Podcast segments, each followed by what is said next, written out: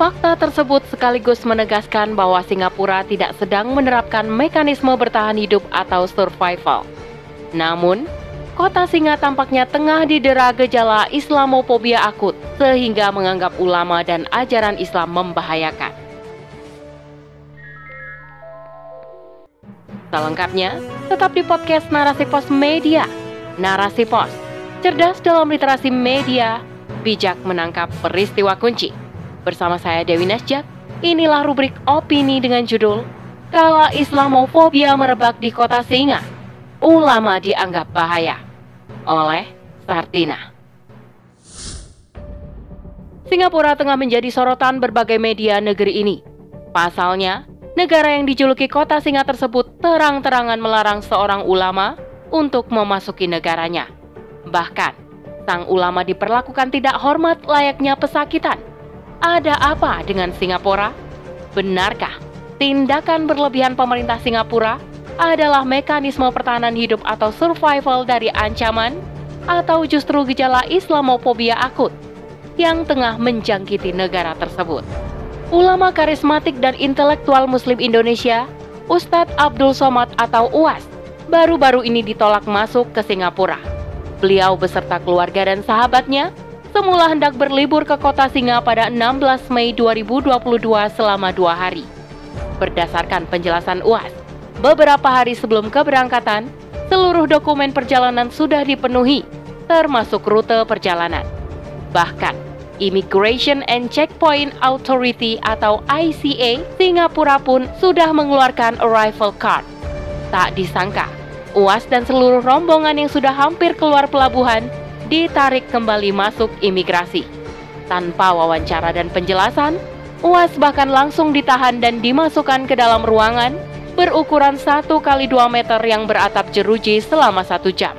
Sementara rombongan beliau dimasukkan ke ruangan berbeda. Setelah beberapa jam ditahan imigrasi, UAS dan rombongan akhirnya dipulangkan kembali ke Batam. Di deportasinya UAS dari Singapura tak ayal memantik dukungan dari kaum muslim di dalam negeri. Masa dari kelompok pertahanan ideologi Sarekat Islam atau Perisai kemudian menggelar demo di depan Kedutaan Besar atau Kedubes Singapura di Jakarta pada Jumat 20 Mei 2022. Mereka mengancam akan mengusir pihak Kedubes Singapura jika dalam tempo 2 kali 24 jam tidak meminta maaf. Dalam aksi protesnya, terdapat tiga tuntutan yang disampaikan masa perisai ke Polda Metro Jaya.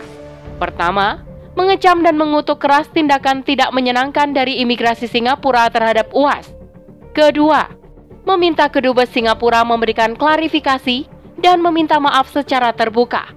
Ketiga, meminta agar kedubes Singapura diusir karena negeri tersebut telah berani mengusir ulama yang dihormati rakyat Indonesia. Setelah mendapat banyak desakan tentang alasan deportasi UAS, Kementerian Dalam Negeri Singapura akhirnya buka suara. Dalam sebuah pernyataan tertulisnya, Singapura mengungkap alasan penolakan tersebut. Di antaranya, Singapura mengungkit khotbah UAS tentang bom bunuh diri. UAS mengatakan dalam khotbahnya, dalam konteks konflik Israel-Palestina, bom bunuh diri adalah sah dan dianggap syahid. Dan dalam komentar selanjutnya, Kemendagri Singapura menganggap UAS sebagai penceramah ekstremis dan mengajarkan segregasi atau memecah belah. Menurut mereka, hal ini tidak bisa diterima oleh masyarakat Singapura yang multiras dan multi agama. Selain masalah bom bunuh diri, UAS dianggap merendahkan anggota komunitas agama lain seperti Kristen dengan menggambarkan salib sebagai tempat jin kafir. Bahkan, UAS dianggap terang-terangan telah menyebut non-muslim sebagai kafir. Label ekstremis yang disematkan pemerintah Singapura terhadap UAS sungguh berlebihan. Pasalnya, apa yang disampaikan UAS terkait konflik Israel-Palestina, salib dan kafir esensinya adalah bagian dari ajaran Islam dan bukan merupakan ciri-ciri ekstremis. Andai pun, penolakan Singapura atas UAS sebagai bagian dari mekanisme pertahanan hidup atau survival, hal ini tetaplah berlebihan. Sebab, secara tidak langsung, mereka menganggap ulama dan ajaran Islam sebagai ancaman. Memang benar, Singapura merupakan negara kecil yang diapit oleh negara-negara besar seperti Indonesia dan Malaysia sebagai negara kecil, Singapura memang didesain menjadi negara yang fokus pada survival. Sehingga wajar jika kota singa tersebut sangat berhati-hati terhadap segala sesuatu yang dianggap membahayakan.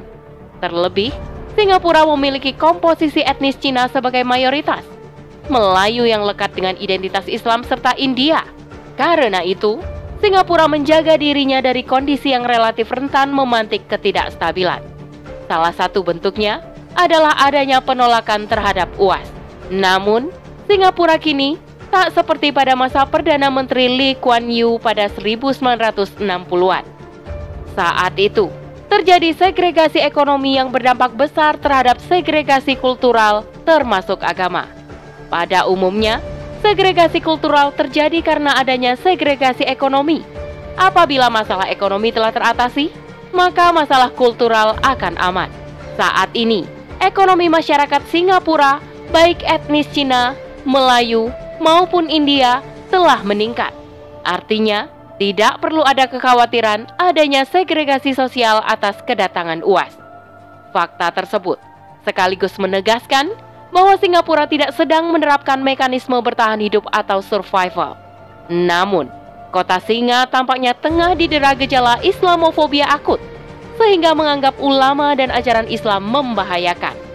Tak bisa dimungkiri, gerakan Islamofobia memang telah menjalar ke seluruh dunia tak terkecuali Singapura. Kekhawatiran ekstremisme yang menghinggapi Singapura adalah imbas dari paradigma global yang dicukongi oleh Amerika Serikat pasca tragedi 11 September 2001. Peristiwa tersebut menjadi pejaka yang turut mengubah persepsi tentang Islam. Momentum tersebut pun tak pelak menyemai benih-benih Islamofobia yang kini mengular ke seluruh dunia. Gerakan Islamofobia yang tak mampu dibendung hingga kini sekaligus menegaskan kegagalan PBB dan resolusinya tentang combating Islamofobia atau memerangi Islamofobia yang ditetapkan pada 15 Maret 2022. Penolakan dan perlakuan tidak menyenangkan dari imigrasi Singapura terhadap UAS nyatanya tak mampu disikapi tegas oleh pemerintah. Negara yang seharusnya memberikan perlindungan terhadap rakyatnya justru terkesan mengaminkan tindakan Singapura. Pemerintah pun mengaku tidak mampu berbuat apa pun sebab diterima atau ditolaknya seseorang masuk negara lain adalah menyangkut kedaulatan negara tersebut. Memang benar, menjaga kedaulatan adalah kewajiban setiap negara termasuk Singapura. Namun, menjaga ulama juga menjadi kewajiban negara, khususnya Indonesia yang mayoritas penduduknya muslim. Penolakan UAS oleh Singapura dengan dalih menjaga kedaulatan sama saja menganggap UAS dan dakwah Islam sebagai ancaman. Padahal, UAS adalah seorang ulama karismatik yang mendedikasikan hidupnya untuk berdakwah. Seorang ulama adalah pewaris Nabi. Pewaris Nabi sejatinya tidak mewariskan dinar dan dirham, tetapi mewariskan ilmu. Dengan ilmu, manusia akan selamat di dunia dan akhirat. Karenanya tak layak seorang ulama diperlakukan tidak hormat, apalagi oleh negara kecil seperti Singapura.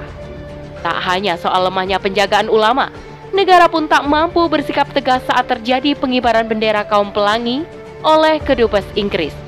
Lemahnya sikap penguasa telah membuat negeri ini kehilangan muruah di mata bangsa lain. Tak lagi ditakuti, apatah lagi disegani. Pasifnya peran negara dalam menjaga ulama dan kewibawaan negeri ini adalah wujud penerapan sistem demokrasi sekuler. Demokrasi yang menafikan aturan Tuhan telah nyata mengharamkan agama untuk mengatur manusia. Ketika agama dipinggirkan, maka kebijakan pembelaan agama bukanlah prioritas termasuk absennya negara dalam membela ulama. Penerapan sistem demokrasi pun semakin memasifkan serangan terhadap Islam, terlebih dengan berkembangnya pemikiran sekuler dan hak asasi manusia atau HAM. Berlindung di balik kebebasan berekspresi, negara-negara kafir semakin lancang menghina dan merendahkan Islam dan syariatnya. Tak heran jika stigma teroris, ekstremis, maupun radikal seolah sengaja disematkan terhadap Islam demokrasi adalah sebuah ekosistem yang sama sekali tidak memiliki ruang untuk Islam. Inilah sejatinya watak asli demokrasi. Islam diturunkan untuk menjadi rahmat bagi semesta alam. Di antara keutamaan penerapan syariat Islam adalah penjaga agama.